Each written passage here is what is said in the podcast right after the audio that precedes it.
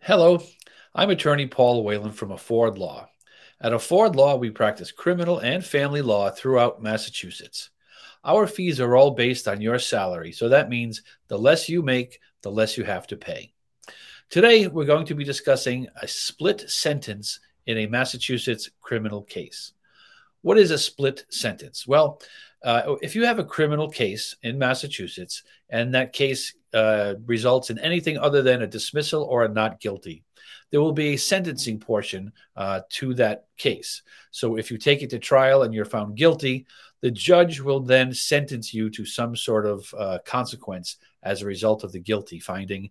And if you plea out to the case, uh, you'll be getting, you know, could be a CWOF, it could be a guilty, whatever might be. The second part of that is the sentence itself. Now, a sentence can be anything from, say, pretrial probation, which is probably the, the lowest, uh, the least amount of harm and intrusion upon your life, to uh, up to and including committed time in jail, incarceration.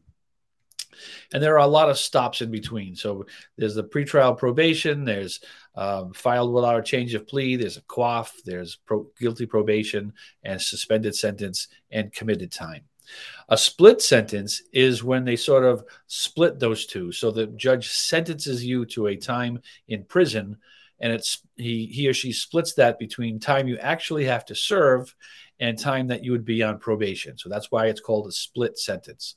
So as an example, let's say you take your case to trial and and are found guilty, and the judge uh, imposes a two year sentence one year of which is to be served at the House of Correction, and the other year will be suspended. So that you'll hear that called the balance suspended for a period of time, let's say two years. So that means for two years, you'll be on probation and you have that one year House of Correction sentence hanging over your head. So it's suspended over your head. So what happens in that case, in that example, you would be uh, incarcerated for that year. And then when you get out, you'll be on probation for an additional two years. So it's not the full sentence isn't imposed as far as being sentenced to a jail term. You get part of a jail term and part of probation.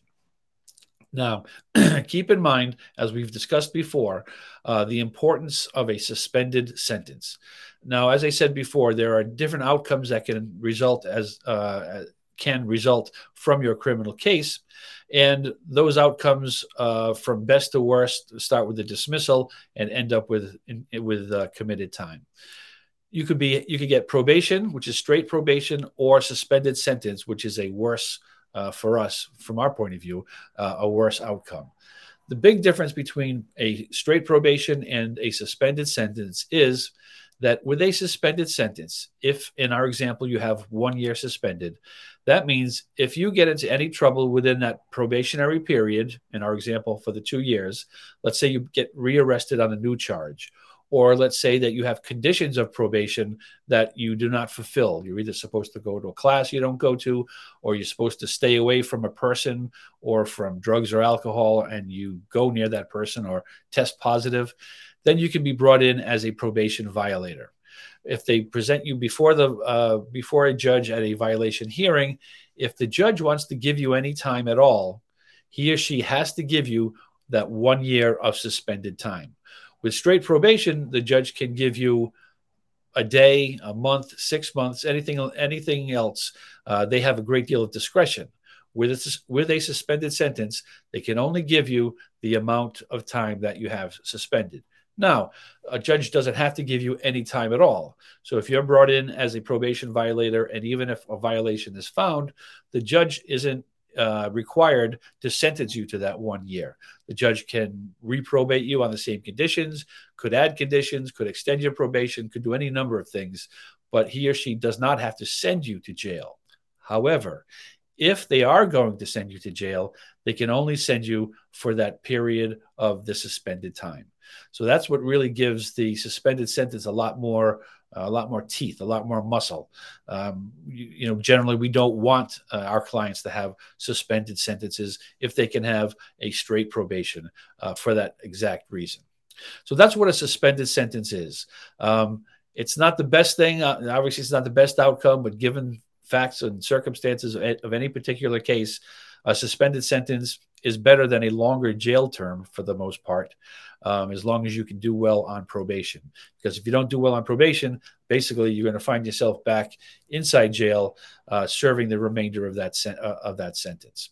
And of course, when you're serving a sentence depending on the charge, for the most part, you don't serve the full sentence. You get good time, and you're eligible for parole, and generally about half half the time of the of the uh, incarcerated period.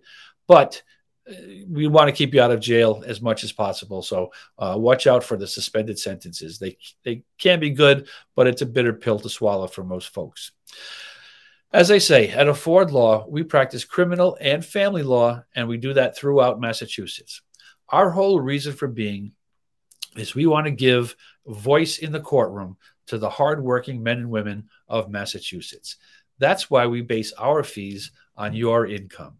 And that means that uh, we use a sliding scale. And what that means is that the less you make, the less income you have, the less you'll have to pay for our services.